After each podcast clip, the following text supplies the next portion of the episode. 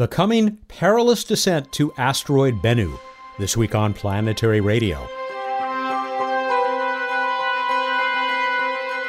Welcome. I'm Matt Kaplan of the Planetary Society with more of the human adventure across our solar system and beyond. Dante Lauretta is back. The principal investigator for the OSIRIS REx mission will tell us about the site selected on Bennu for a daring descent and sample collection.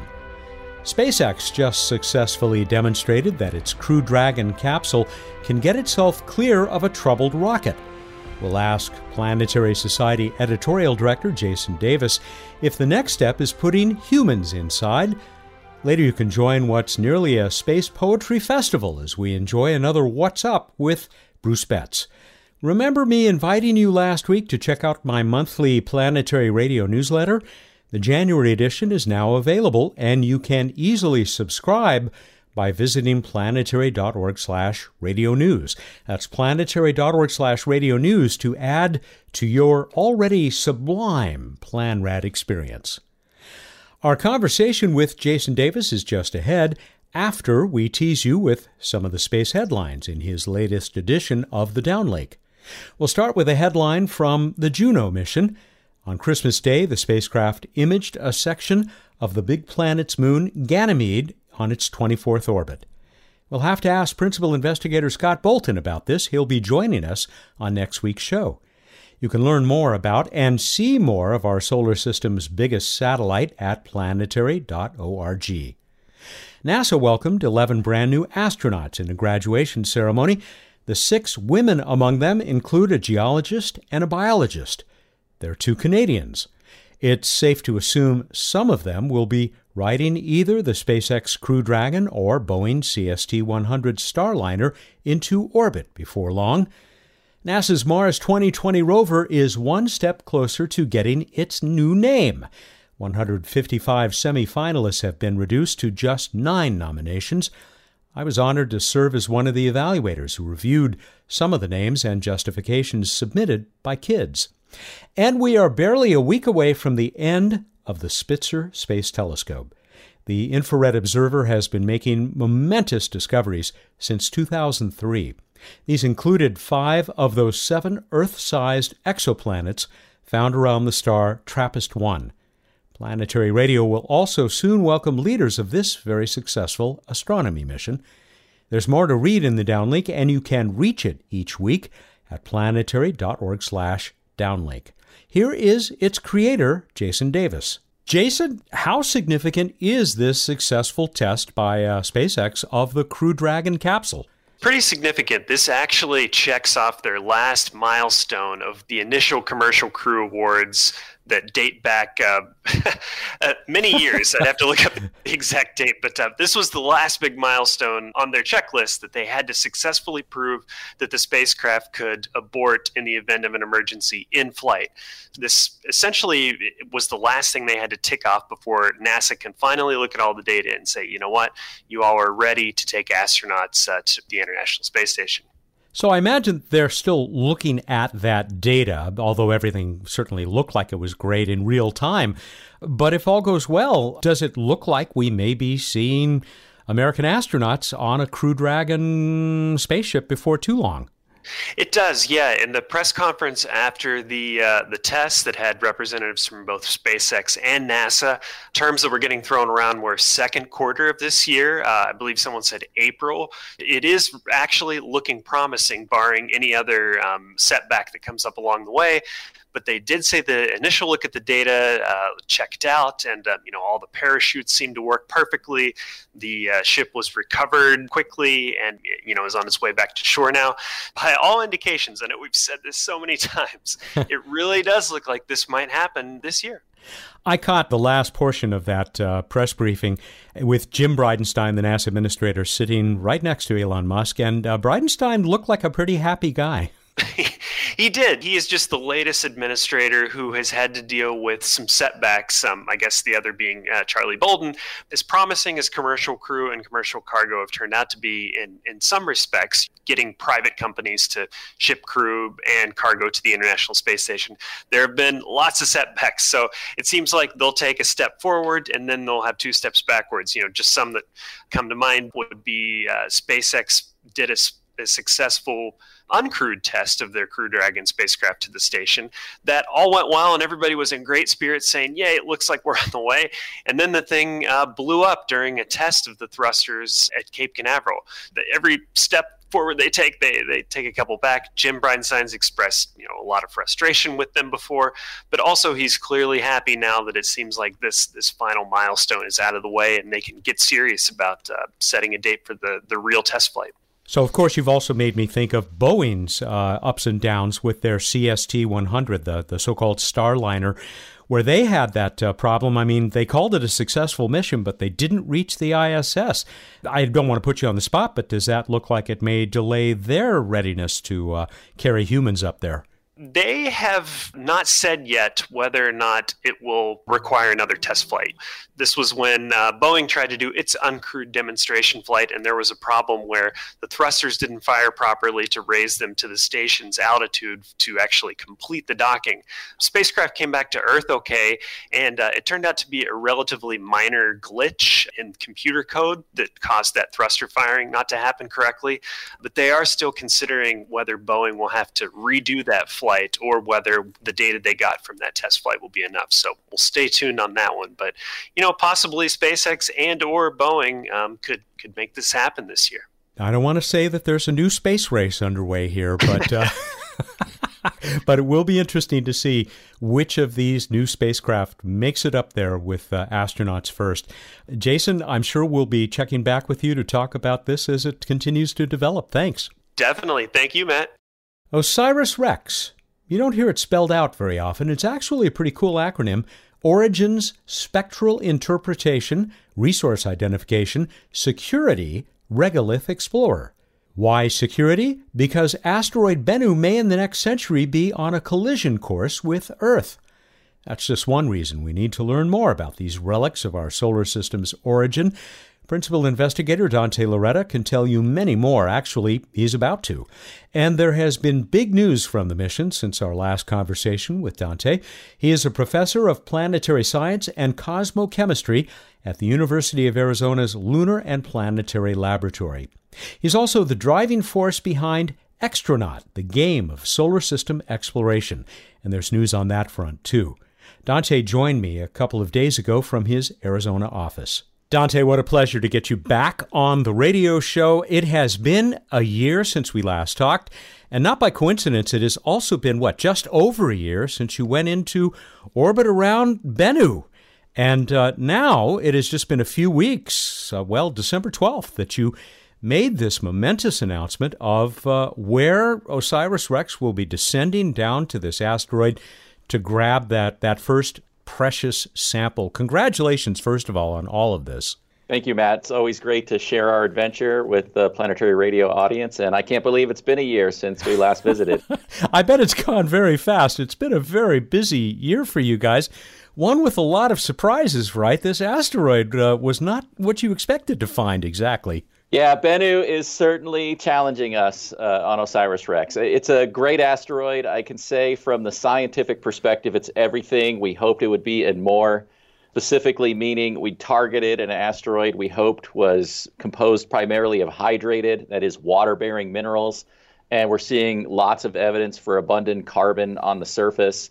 This is the material that we are after. Bennu is definitely going to tell us about the precursor molecules for the origin of life and why Earth is a habitable world and how it probably got its water and where our oceans came from. But operationally, we certainly have our work cut out for us. and the same thing happened with Hayabusa 2. In fact, a lot of people have remarked on how similar these two asteroids are and how incredibly challenging. I mean, more challenging, aren't they? Uh, isn't Bennu more challenging than you expected it to be as you were approaching? Bennu is more challenging. I mean, we really got fooled by our assessment and interpretation of the astronomical data we used to characterize the asteroid. That's not to say we didn't do a really great job. Some of the things we absolutely nailed. We got the shape of this object, we got its rotation state, its pole orientation, overall its composition, as I mentioned. But what we really didn't get right was the average grain size of the surface. We looked at data from the Spitzer Space Telescope and we looked at data from the planetary radio systems at uh, Arecibo and Goldstone, and everything was suggesting a very smooth surface with your average grains on the order of a centimeter or so. And as we've all seen with the phenomenal images coming back from OSIRIS REx, that is not what we are up against. No, it's amazing to look at. I mean, it, it's spectacular, but not what you'd probably want to uh, uh, drop a spacecraft down onto to pick up a, a sample. I will tell listeners if you have not seen them, you really must see the images. Now, we'll put a link up to your website, Dante, which uh, has uh, probably the most appropriate name for any mission I've ever seen asteroidmission.org. Couldn't be easier or more appropriate. Not only will they be able to see uh, still images of pretty much the entire asteroid, but also these fantastic uh, simulated 3D flyovers of these uh, these candidates that you looked at for for making this uh, this first collection. Tell us about the one that you've chosen. Yeah, so first let's talk about that data set because it really is unprecedented and it led us to the site selection. So you referred to those simulated flyovers. The way we produced those is we took uh, altimetry data from the OSIRIS REx laser altimeter instrument, which was provided by our partners at the Canadian Space Agency. And when we were in orbit, or what we call our orbit B phase, where we averaged about a kilometer from the center of mass, about 700 meters from the surface of the asteroid, we mapped the entire surface of Bennu at five centimeter spatial resolution and about a few centimeter vertical precision. The entire surface of the asteroid is wow. understood at that level. And then during our detailed survey campaign, we used our Polycam instrument that we built here at the University of Arizona. And we also imaged the surface of the asteroid at five centimeter per pixel resolution. The overlay of those two data sets produced that amazing global shape model of the asteroid that you've probably seen rotating. And then as we're selecting the sample sites, we were doing targeted high resolution imaging over four areas of interest that we named after birds that are native to Egypt. And just as an aside, all of the features on Bennu will be named after birds or bird like creatures from mythology. And we're working with the International Astronomical Union to finalize our first set of candidate names. Uh, we mapped those four sites at 1.5 centimeters per pixel and then overlaid that on top of the laser altimeter data. So we were looking at in the south, the Sandpiper site, near the equator, the Kingfisher and the Osprey sites, and in the north, the Nightingale site. Each one of them had their pros and cons scientifically and operationally. From the operation perspective, the equatorial sites are more accessible. It's easier to get the spacecraft to match the rotational velocity of the asteroid there. But the scientific objectives are best met by the high latitude sites, both the Sandpiper and the Nightingale site, because we're interested in water bearing minerals and we're interested in organics, they stay cooler, those higher latitude sites, and those compounds we think are better preserved there. And so then it came down to Sandpiper looks like an older site. The surface has been exposed to the space environment for a longer period of time. Nightingale looks like a really fresh, small crater, and it seems to have exposed this subsurface region of fine grained material that looks very rich in organic material and very rich in hydrated minerals. And at the end of the day, I'm excited. I didn't think it was going to be the case, but science got to be the deciding factor, and Nightingale came out on top. Oh, great! That that I know it's always on every mission. It is a challenge balancing science versus uh, the safety of the spacecraft. It's, it's uh, exciting and and courageous to hear that uh, science may have slightly tipped the balance, at least a little bit in this case. When you say that the northern latitudes or the the polar latitudes on the asteroid are somewhat better protected or stay cooler, is that because Bennu is, is spinning on its axis much like a planet and, and just doesn't get as much sunlight uh, toward the poles? Yeah, that's exactly right, Matt. Uh, Bennu is rotating once every 4.3 hours. The equator goes from 400 Kelvin down to 200 Kelvin every 4.3 hours. So, an extreme thermal cycle is experienced there. The rotation axis is almost exactly uh, 180 degrees. Hmm. And the reason reason I don't say zero degrees is because it actually is a retrograde rotator. So in the solar system, uh, coordinate system, its north pole is pointing south, so it's kind of spinning backwards from our perspective. That means that the higher you go away from the equator, the cooler it gets. You're just getting less direct uh, solar radiation, and your peak temperature drops all the way down to about that 200 degrees right at the pole. So you have a really nice temperature gradient we are limited. We can't sample right at the poles from an operational perspective, but we could get down to about 60 degrees north or south, and Nightingale is right at that limit at 55 degrees. Okay, so Nightingale it is, and yet Bennu was still throwing up big challenges. I mean, I read that your target area is only about what one tenth of what you had hoped to find to, to drop OSIRIS REx down onto. Talk about challenges. How have you adapted to this uh, unexpected uh, reduction in your target?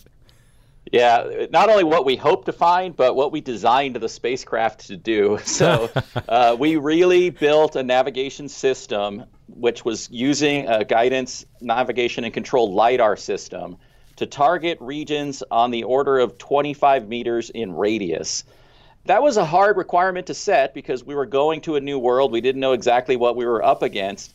And so we looked to the only object that a spacecraft had visited that was comparable, and that was the asteroid Itokawa that the first Hayabusa mission had visited. And that had this beautiful region that they named the Muses Sea that was about 50 meters in diameter.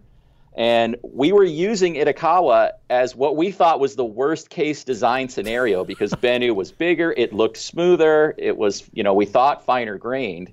And then we get to this asteroid, and its surface is dominated by boulders, one up to 100 meters in diameter, and then lots and lots of them that are 10 meters, 5 meters, and 2 meters and, and below.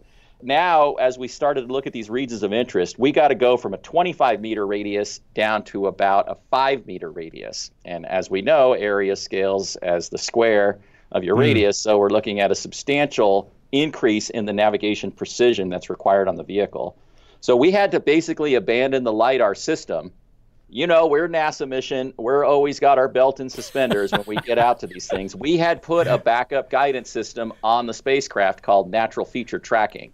So, what this system does, we're going to take all of the data that we've collected over the past year, we're enhancing that. In fact, tomorrow on January 22nd, we'll have our first low altitude pass over the Nightingale site to collect the final data set to build a catalog of features. And these are features, maybe boulders, but more, you know, albedo variations, things that would be easy to recognize in an image, regardless of the angle that you're viewing it at. So we have to build a three-dimensional model of a patch of the surface and then a albedo model or what we would call a photometric model so that you can predict depending on how you're observing it how it's going to appear to the camera. And we need hundreds of these all the way from the time of orbit departure down to the final closure with the asteroid surface.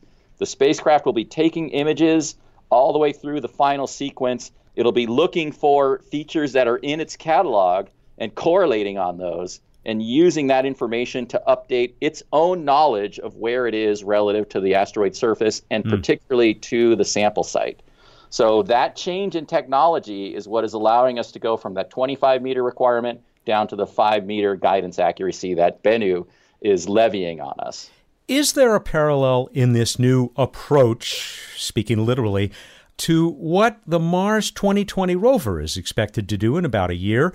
Uh, we've talked on this show about how it will, for the first time, be using its knowledge of the terrain of, of its target thanks to images taken by the Mars Reconnaissance Orbiter. Sounds like you're going to be doing the same thing, except that OSIRIS REx had to collect its own image database. That's right. Yeah, Mars 2020 will be doing uh, terrain relative navigation. So it has one chance to fire thrusters mm. uh, during its EDL sequence. So it's going to come in, it's going to do a very similar kind of calculation. It's going to see where it is and what it sees in its field of view. It's going to determine the six degree state. So it's position and velocity in three axes. And then it's going to make a decision do I continue on the nominal path, or it can do one burn laterally to kind of push it away from a, a hazard. The big difference with OSIRIS REx is that we're not a one way trip, right? so the spacecraft, if it's at the final approach to the surface, in fact, at the five meter crossing, it will do an assessment against an onboard hazard map, just like Mars 2020 does. But if it predicts that it's going to come down on an area we've identified as a hazard, it can just say, okay, time out, fire thrusters back away from the asteroid surface. Let's reset and try this again.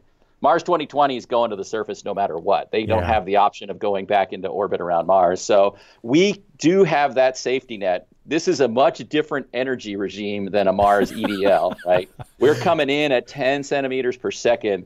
In fact, uh, just two weeks ago, we did a real time wall clock simulation of the tag day so we watched what it's going to be like for six hours from orbit departure, you know, pre-orbit departure, all the way down to contact with the asteroid surface. And on the big screen, we had the simulation of where the spacecraft is relative to the asteroid surface.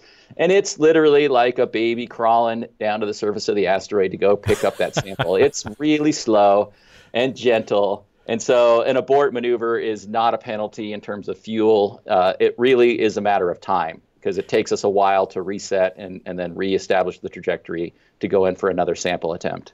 So no seven minutes of terror here. Also, yeah, it's like... more like four and a half hours of are we there yet? All right, uh, but also like Mars 2020, your spacecraft, I assume, even with this extra time, it's making this descent pretty much on its own, using its own judgment uh, based on uh, this programming that you'll have done? Uh, or do you have more ability to sort of manually say, oh, no, we don't like that, uh, OSIRIS REx, uh, back off? Yeah, once we program the sequence, it's on its own from mm. orbit departure through contact with the surface and the back away burn, and then we reestablish contact with the spacecraft. Uh, we should maintain a link through that whole process. The only time we may lose the ability to communicate is right at the point of contact because the spacecraft may tip over and the antenna link may drop. That's an expected event. Going to be, you know, frightening and nail biting because that's yeah. when all kinds of things can happen. That's the biggest uncertainty in the whole program is what happens when we hit the asteroid surface. And then as soon as we fire backaway thrusters, we should very quickly reestablish contact with the vehicle. But yeah, it's a smart little spacecraft. It's going to have to make its own decisions as it's heading down to the asteroid surface on whether it wants to continue in and get the sample or live to fight another day. I can only imagine the anxiety of designing the algorithm that's going to decide uh, what is too hazardous and what is just right. I mean, is there concern uh, sort of on the opposite end of that spectrum of what if the algorithm is too careful? What if it decides, the spacecraft decides to, to avoid uh, a touchdown that, that actually might have been okay? That's you've you've really hit the nail on the head there, Matt. That is the uh, debate that we are wrestling with internally. Where we have tunable parameters. How much risk do you want to accept? It comes down to kind of a probabilistic calculation. What is the likelihood that you are actually going to make contact with a hazardous location on the asteroid surface?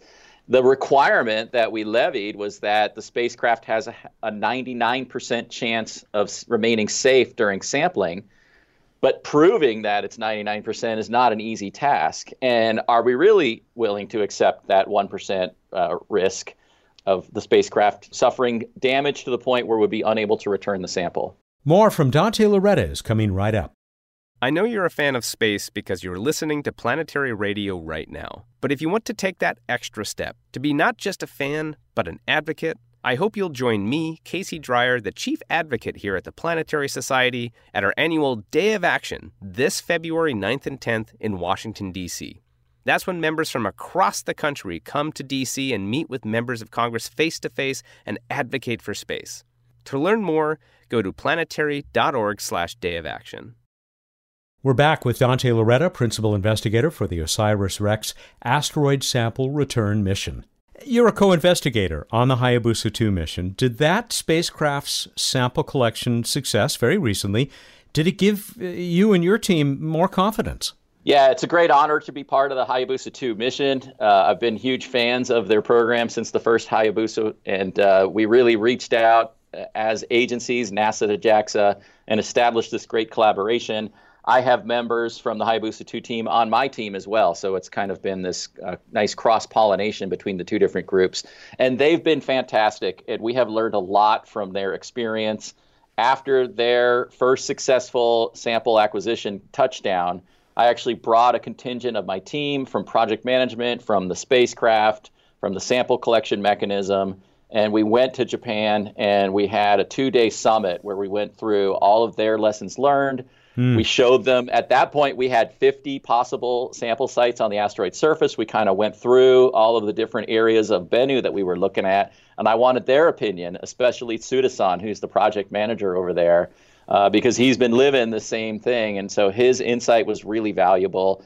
And of course, they were very gracious hosts. It was a great international cross cultural experience. And we gave a press conference over there as well to express our gratitude for all of the support that they provided to us. That is absolutely wonderful to hear. Um, you mentioned the sample collection mechanisms uh, quite different uh, between Hayabusa 2 and yours. You've done this before, but would you review for us once again how exactly, once you get down to the surface, uh, you're going to be able to pick up uh, those uh, precious bits?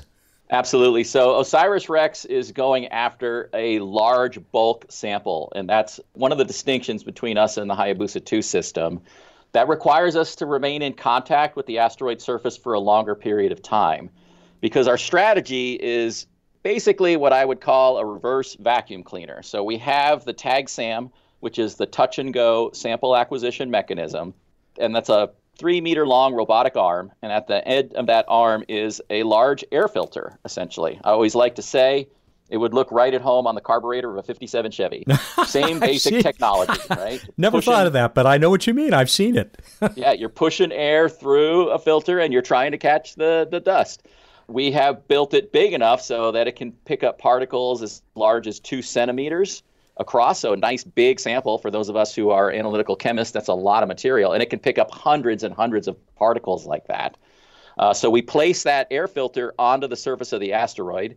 Obviously, it requires particles to be two centimeters or smaller for the device to work, which is what drove the site selection campaign.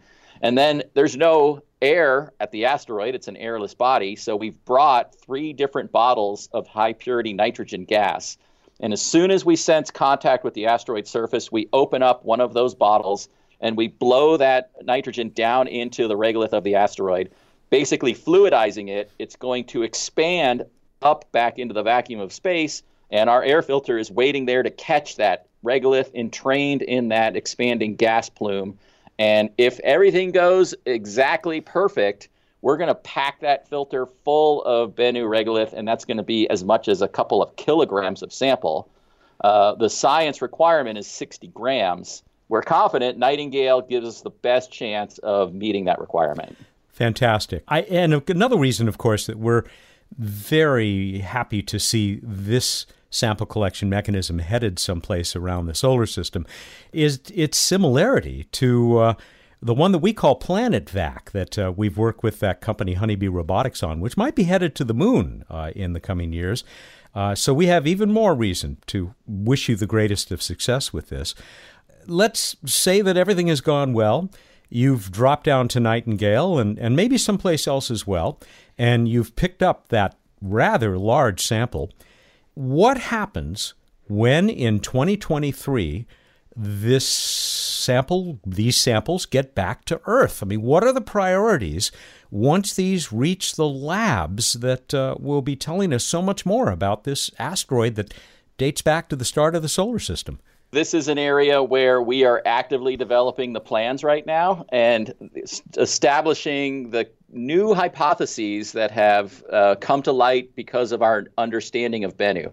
There's clearly some things that we want to understand right away. We're wrestling with age of Bennu's surface. You know, one of the big surprises was how many large impact craters there are still apparent on the surface of this asteroid. When we run our cratering models for Bennu being in the main asteroid belt, we're getting numbers like a billion years. We thought that the surface would be much younger because it's definitely a pile of rubble. We thought that it would be getting overturned and modified as it does close approaches to the Earth and the other planets of the inner solar system. But it looks like this shape, this very quintessential spinning top shape that Bennu and Ryugu both have, seems to maybe date from the formation of the asteroid, which, uh, according to our models, was from a disruption of a much larger asteroid about a billion years ago in the main asteroid belt. Hmm. So the first thing I want to know is how old is that surface? And in order to do that, what's happening when the materials at the surface of the asteroids is getting exposed to cosmic rays, and those cosmic rays initiate nuclear reactions and they create unstable isotopes that will be emitting gamma rays.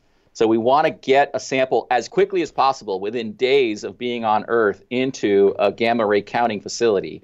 And we just started a conversation with a, a group up in Canada. They run a facility called the SNOLAB. They're buried two kilometers deep in an old mine called Sudbury uh, because that gets rid of all the cosmic ray background at the surface of the Earth. And we just want to put this thing in their gamma ray counters and count and see what is coming off of it, and that'll give us an indication of the age of the asteroid, the asteroid surface in particular. Uh, the other thing we want to know is this look like anything like meteorites that we have on Earth.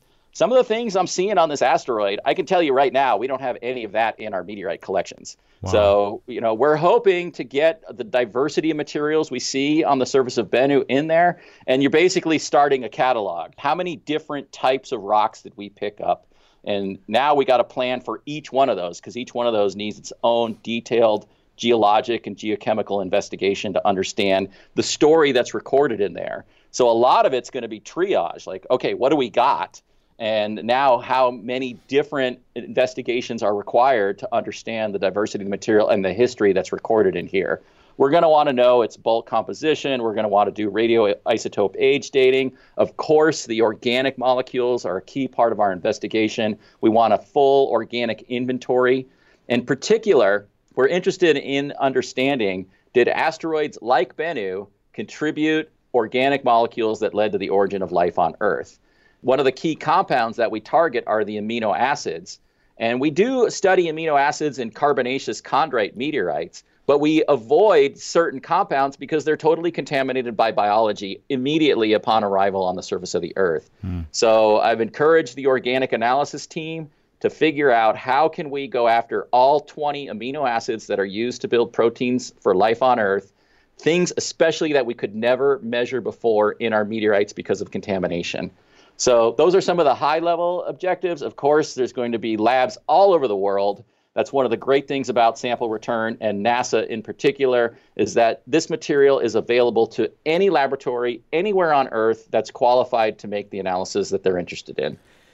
Do you expect that, like those uh, now aging samples from the moon, some of which have been kept pristine from the time they were brought back by the Apollo astronauts, that these samples from OSIRIS REx are, are going to be delivering science for maybe decades to come? Absolutely. Sample return is the gift that keeps on giving. And one of the things we'll be doing very quickly after Earth return is putting a subset of the sample into hermetically sealed containers for exactly the same reason they did that with the Apollo drill core.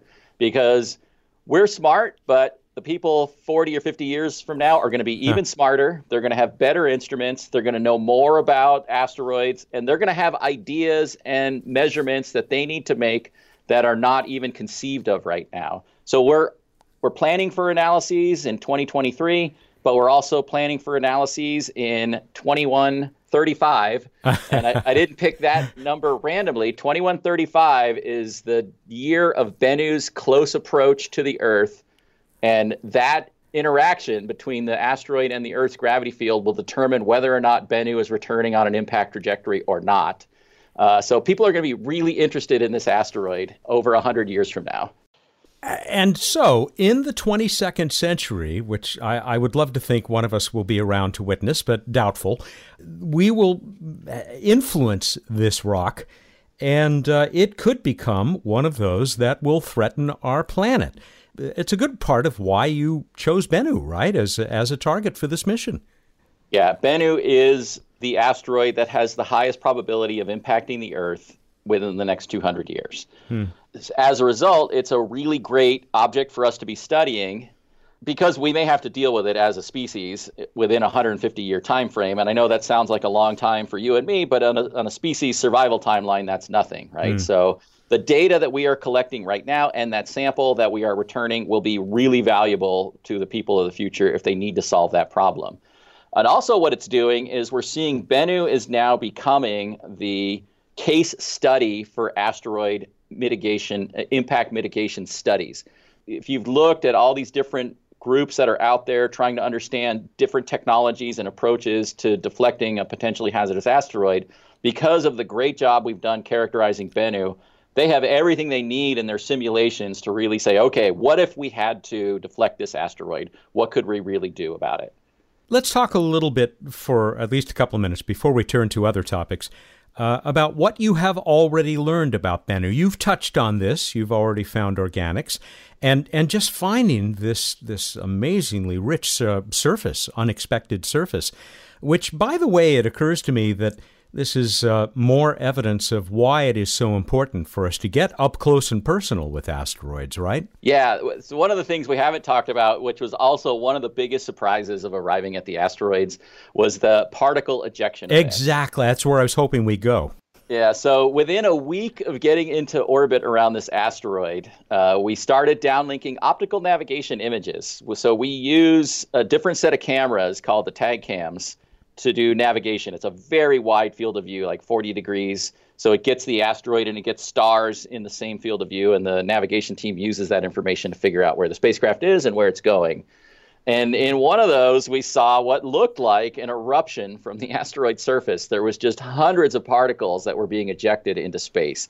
And you can imagine uh, the immediate response was, for spacecraft safety is like, is this a hazard to the vehicle? Do we need to fire thrusters and get away from this object until we can understand what's going on? So a whole safety assessment was triggered. We had to do some quick orbit determination on the particles. Some of them are completely ejected away from Bennu and are now part of the interplanetary dust population. Uh, other ones are actually bound in orbit around the asteroid. So Bennu, as we're seeing, has this constant population of mini satellites. Hmm. These things are on the order of half a centimeter, maybe up to as big as 10 centimeters, so softball size. And they persist in orbit for maybe a day, maybe a week or so, and then they end up re-impacting with the surface. So this is a completely unexpected phenomena. Bennu is now part of a, a, rare class of asteroids we call active asteroids, those that we see either exhibiting comet like activity or ejecting dust through some other mechanism. So that's been really fascinating. The science that's resulted from that is phenomenal because one of the challenging things that we really want to measure is the gravity field of the asteroid. And when you characterize the precision of a gravity field measurement, you, you say, what is the degree and order of the field. And it's a spherical harmonic expansion uh, technique that's used to characterize the field in this way. Our requirement was to get down to fourth degree, and we were going to struggle to do that. We were actually getting worried we weren't going to be able to achieve that level of precision because of the uh, challenge of operating the spacecraft that close to the asteroid. And then we got these particles in orbit. Some of them are skimming the surface within meters. Some of them are actually bouncing off the surface and going back into orbit or hitting the surface and launching new particles into orbit. And so we have phenomenal gravity field probes uh, by watching these things zip around this asteroid. And we're solving the gravity field to eighth degree now. So wow. well beyond what we were required to do because of this fortuitous phenomena that nobody predicted. Well, I shouldn't say nobody. Some people actually did predict it, and they've reminded me of that. That at least Bennu would be an active object, and in, far, in part because that was one of the rationales for selecting it was that it might be volatile rich and and therefore might exhibit some low level cometary activity. But is it possible that asteroid Bennu is uh, a little bit comet? I would say yes and no. Uh, and the reason I say no is because we don't think that ice is involved here. And that's what dominates comet dust production is. You've got ice that's sublimating and it's entraining dust particles and then lifting them off the surface of the comet. And we've looked, you know, we have two fantastic spectrometers, OVIRS and OTES, on the vehicle, and there's no sign of ice anywhere on this body. Uh, but what we do have is we have a lot of water bearing minerals. Normally, the water is actually in the hydroxyl molecule or the OH molecule inside the crystal structure. But if you stress mechanically, these kinds of rocks, you will transform that OH out of the crystal structure and into a water molecule. And then that may get hot enough and give you a little bit of vapor pressure and be lifting the dust off the surface. So that is a viable candidate for what we're seeing there.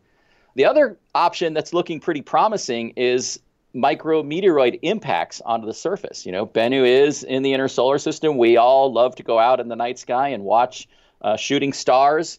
Bennu's getting hit by those same kinds of dust particles, and some of those come in fast enough that they could produce the uh, events that we're seeing. So my guess is that there's a combination of those factors in play here. You got a water-rich surface. It's not going to take much to heat that up and maybe drive off particles, and then the micrometeoroids might be adding that little kick of energy to to kind of jumpstart the process. Hmm. So even with the unexpected challenges that it presents, is Bennu looking as exciting or even more exciting uh, as a, as your choice for this spacecraft uh, as you were hoping it would be years ago before the launch? Matt, I can honestly say the past year has been the most exciting time of my life, mm, without wow. a doubt. Uh, I mean, as you can imagine, it's a great honor to be leading a, an expedition like this, and Bennu is paying off because the science is amazing. We're learning so much about near Earth asteroids, about organic material in the inner solar system, water bearing materials. And we're just getting started because the real action happens when the sample is back on Earth. So, yeah, it's, it's a place we needed to go, I think, as a species. It's going to be of interest for many reasons in the future. We talked about the impact hazard if you wanted to mine asteroids for rocket fuel, Bennu is your number one choice right now. There's a lot of water on this asteroid that you could process and turn into propellant for use in future space exploration. So yeah, uh, it's a it's an area of the solar system that we need to understand, and it's been really exciting to see all of the surprises and challenges. And even though we operationally are up against uh, a bigger problem than we envisioned, the team kind of relishes that. It's just what they do and they're incredibly good at what they do and they're going to solve this problem. I have no doubt that we're going to get a sample off this asteroid. Can't wait. Looking forward to it, Dante. Before I let you go, I saw on your Twitter feed that uh, in the midst of running a mission, you're still teaching at the University of Arizona, and a new semester began just a week or two ago. At least one class you're teaching has a fascinating title Gameful Learning. What's that about?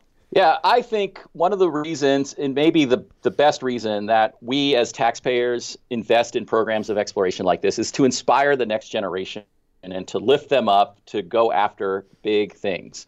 You may remember way back in 2013, NASA made the decision to cancel the education and public outreach program on OSIRIS REx, for better or for worse that was really upsetting to me personally because I was particularly excited about the educational opportunities that this mission provides.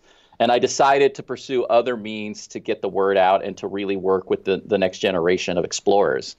And I designed a couple of board games that focus on space exploration themes and started to understand the value of gameplay in primary education and how kids can learn through these kinds of activities.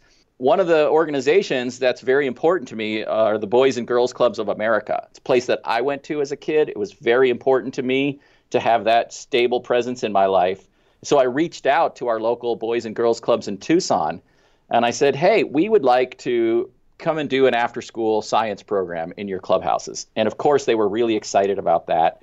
And over time, I formalized it. I started to get undergraduate students who wanted to help, who were excited about working with kids. And so I asked them, hey, what could we do to get more of your peers interested in this program? And they said, teach a class on this.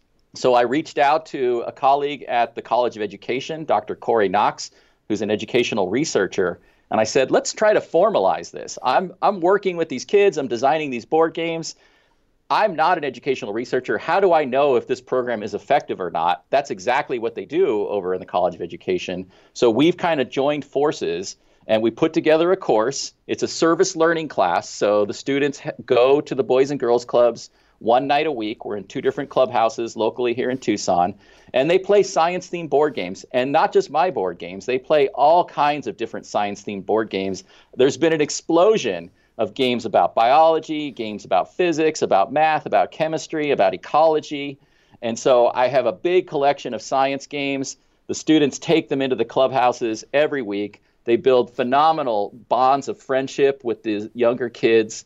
And the kids are coming from a lot of backgrounds where they would be the first generation to go to college if mm. they decided to pursue higher education. I was the same way. I was a first generation college student when I was their age, and we're talking everything from second graders really to high school kids. I had no idea how you went to college. How did you pay for college? How did you apply for college? Having a friend who's in college that's a few years ahead of you at the University of Arizona is a phenomenal resource for these kids. So they ask all kinds of questions, you know, about school, but about what is your life like as a college student? How do you cover the expenses of going to college? How can I go to college? And at the end of the semester, we do a big field trip here to the University of Arizona. We either come to the Osiris Rex Operations Center, which has been a real uh, treat for the kids. Last semester, we went to the brand new Honors Village on campus so they could see where the honors students live and work. Uh, we've also done campus tours, et cetera. So we're in our third year of running this program, and it's been phenomenally successful. The education research has been fascinating and we're actually getting ready to publish some of that work as well to, to demonstrate the effectiveness of this program. One of the greatest experiences I had in college was a service learning class where we could pick the science experiments we wanted to bring out to a, a local elementary school in, a, in a, uh, an area, an underprivileged area of uh, town, and excite kids with uh, science, just the way that uh, you and your students are doing uh, with these games and the other activities that are going on. And I, I, can tell you, I saw it in the kids' faces. It is a thrilling and very rewarding thing to do. And so I, I thank you for putting that together. About those games, listeners who've been with us for a while remember the original Xtronaut, followed by now by Constellations. I'm much more familiar with Xtronaut. But I guess you are about to unveil a, a second version, a 2.0 version of Xtronaut? We also had a third game called Downlink, the game of planetary hmm. discovery, mm. and that's a more advanced game. Uh, as a gamer, I wanted something that was uh, very strategic and in depth, so that one came out last year. But you're right, we are now getting ready to launch a Kickstarter for Xtronaut 2.0. Uh, and really, this is in, uh, showing my growth as a game designer. Xtronaut was really my first foray into the world of board game design, and it's a good game. It does well, it's reviewed well. Uh, but it does have some design flaws, quite honestly, and things that you just wanted to fix and make better, and also just to enhance the content that's in it. For example, one of the things that we did with Xtronaut 2.0, we're super excited about the Dragonfly mission. That's New Frontiers 4 to explore Titan, the moon of Saturn. Uh, so we put rotorcraft into the game as well, so you can design rotorcraft mission to That's great. any target that has an atmosphere in the solar system. Uh, and then we've also put a lot more actions into the game, and we've streamlined how the actions come into play. The actions are where the strategy lies, it's how you interact with the other players. Uh, we recognize that we're in a changing world. I put a couple natural disasters into the game. If you're launching out of Cape Canaveral, you have to worry about hurricanes hitting. If you're launching out of Vandenberg, you have to worry about wildfires. So you're kind of realizing that climate change is impacting everything that we're doing as a species on this planet, and they show up in the game and can really uh, foil your attempt to get off the launch pad. A lot more politics in there as well, and uh, definitely streaming the gameplay so that it comes in within one hour. There are hmm. episodes of Xtronaut that I've played where it can kind of drag on a little bit, and you're just waiting for a card to show up. So we've improved the game mechanics so that almost every time in in a game you're done in an hour which is about the right time and then finally we added two more launch sites so the game now can accommodate six players oh great stay tuned listeners because uh, you may be hearing more about uh, xtronaut 2.0 and this kickstarter campaign in the coming days before i let you go dante what is xtronaut beyond so, one of the things we're also trying to do is reach out to people around the world to get them involved in space exploration. You know, we're seeing a lot of new space activity. The cost of space flight is dropping. Uh, if there's one thing that I know how to do, it's how to design uh, a spacecraft mission. So, we're working in this new space kind of mode. We're looking for lower cost space missions. We're targeting targets from Venus to the asteroid belt and we're really building in all of our educational experience. So we're working with countries in Africa, Latin America, and Asia to try to get them interested in sponsoring an educational mission of exploration. Uh, these can range from 15 to 40 million dollars uh, if you want to do an orbiter or a flyby. If you want to land something that's more expensive, so that's going to be something like 100 million dollars. And so we're really excited. There's a couple different entities that are interested in this. And so we really hope that we can grow the space exploration community and start to reach out to other nations and get their whole population involved in the joy, excitement, and thrill of discovery. Part of this growing democratization of uh, planetary science and space exploration, uh, more very exciting stuff.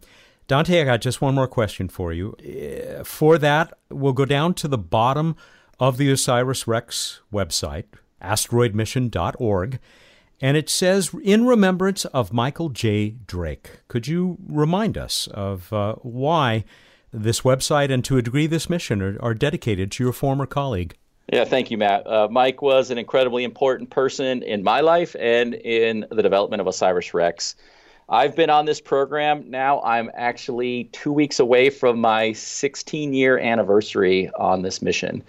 16 years ago, I was a young, bright eyed assistant professor at the University of Arizona just in awe that I had actually gotten a job at the Lunar Planetary Laboratory and was joining some of the biggest names in planetary science, including Dr. Mike Drake, who was the director of the laboratory. So I was in my office and the phone rang in 2004 and it was Mike on the phone. And you know, my first thought was, "Oh man, the boss is calling. Did I put the, how, did I screw something up or what? Am I in trouble?" But Mike was like, "Hey, uh, working with Lockheed Martin, we're developing an asteroid sample return mission and I would like you to be the deputy principal investigator on this program. Wow. And that was stunning. I was like, that's amazing.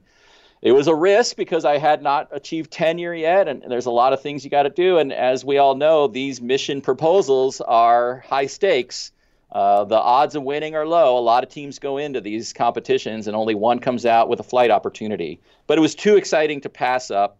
And Mike and I worked together for seven years, uh, writing and rewriting and submitting and resubmitting proposals to NASA until we finally won the New Frontiers 3 mission opportunity in 2011. It was May of that year that we got the call from NASA announcing the selection, and it was September that Mike passed away. So he really was only the PI in, on the program for four months.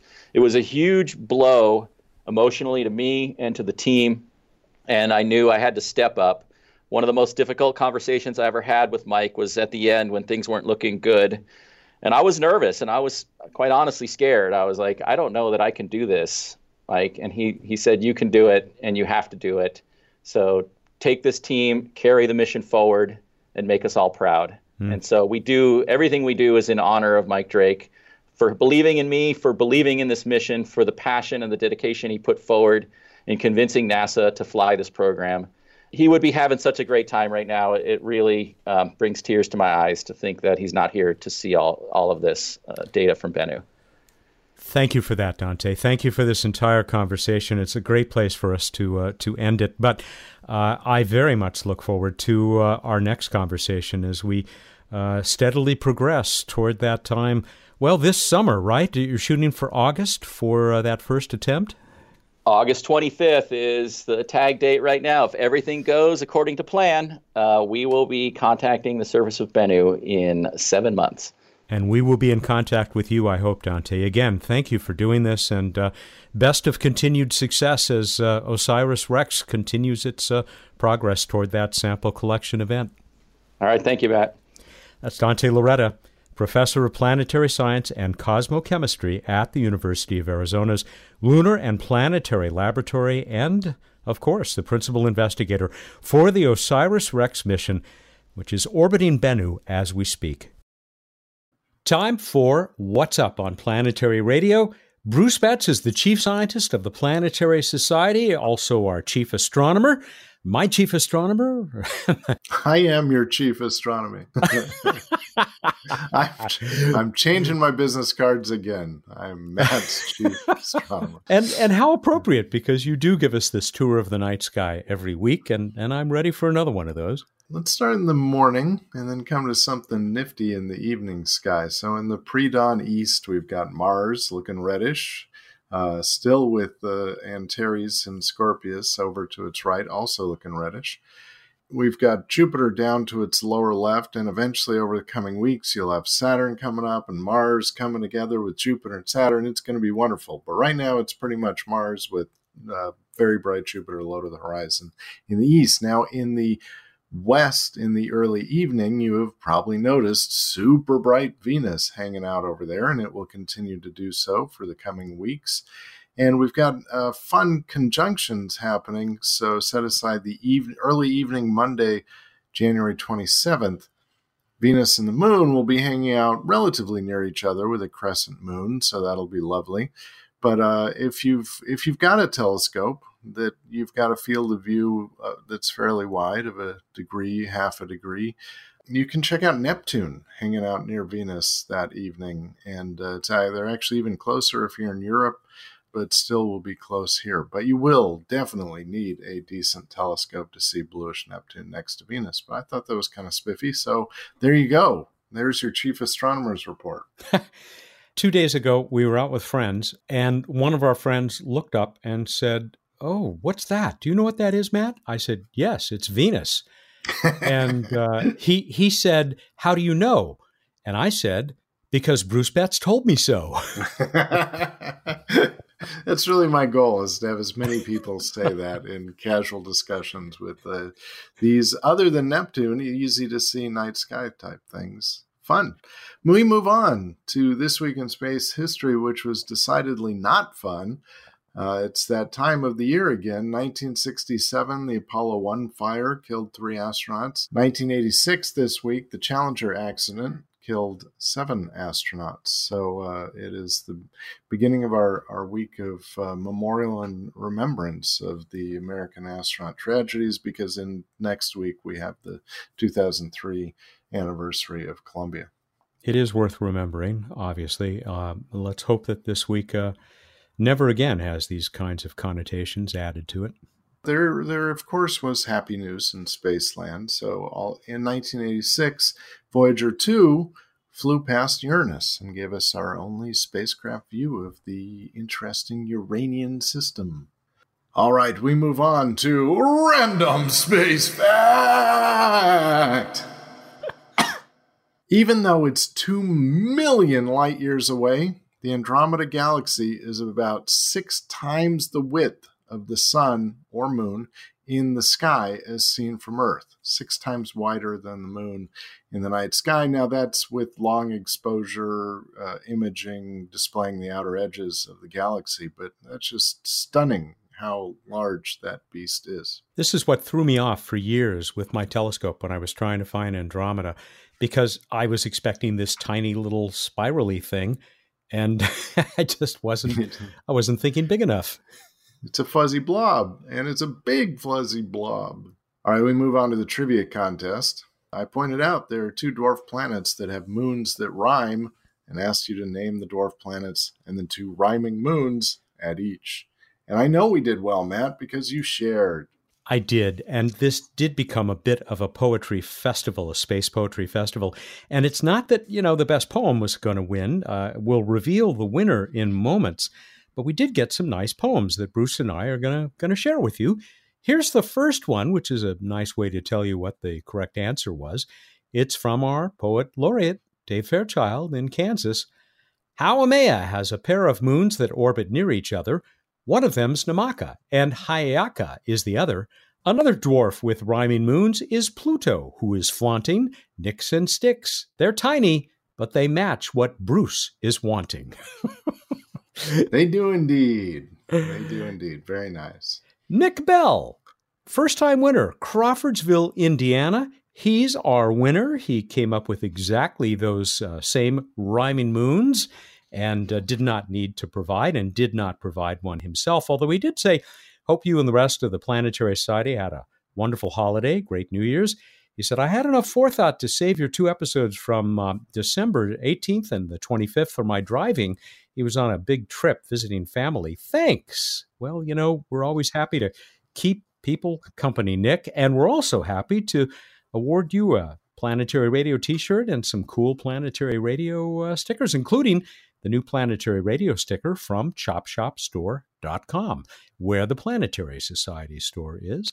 You got another one of these poems for us? I do indeed, from uh, longtime regular listener Mel Powell. Pluto has Nix and Pluto has Styx. Thanks, New Horizons, for those neighborhood picks. Three moons don't rhyme, but they're still in the mix. Haumea is harder, Hi'iaka and Namaka. A third rhyme is tough, less your name is Chewbacca. Bravo. And brava for Kay Gilbert in Manhattan Beach, California. Pluto's moons, called Nix and Styx, have Greek names, very brief. Haumea has moons that use a different leitmotif. Hi'iaka and Namaka, from Hawaiian lore, honor goddesses who circle round their mother's shore. Oh. And you get to wrap it up with uh, with one that I think is just very has a very clever finish. From Joseph Poutre in New Jersey, Haumea ellipsoid swiftly spins out in the void, broken from our thought Hi'iaka, closer, smaller kin, Namaka. Pluto, that most famous dwarf, even more than golfer dwarf, a naming many want to nix, but IU still says it sticks. Isn't that great? That is. It sticks. And the other one I love about this, of course, is I am such a big fan of Tim Conway. I'm so sorry that we lost him. One of the funniest people ever. Uh, and of course, he was golfer Dorf. yes, it's diminutive golfer dwarf. I guess we can move on. New trivia contest. What mission and what astronauts were involved in the first haircut in space? That's right. First haircut in space mission and astronauts go to planetary.org slash radio contest. Wow. Uh, I never would have seen that one coming. Uh, there's a clip me close, I guess. He's that's a pretty weak attempt. Uh, you have until January 29, Wednesday at 8 a.m. Pacific time to get us this answer. One more week, we will award a planetary radio t shirt and those three cool stickers from the Planetary Society, including the planetary radio sticker. That's it. We're done. All right, everybody, go out there, look up in the night sky, and think about no, no, no, no, no. Thank you, and good night. you did it in your head, though, didn't you? Uh, who could who could not do it? You can't help it. Roger Rabbit did it best. Two bits. Uh, he's worth far more than that. That's the chief scientist of the Planetary Society, Bruce Betts, who joins us every week here for What's Up. A big Planrad thank you to all the cosmic poets out there who sent us their rhymes. Planetary Radio is produced by the Planetary Society in Pasadena, California, and is made possible by its meteoric members. You can be a shooting star in our firmament. Join us at planetary.org/membership. Mark is our associate producer. Josh Doyle composed our theme, which is arranged and performed by Peter Schlosser. I'm Matt Kaplan ad astra.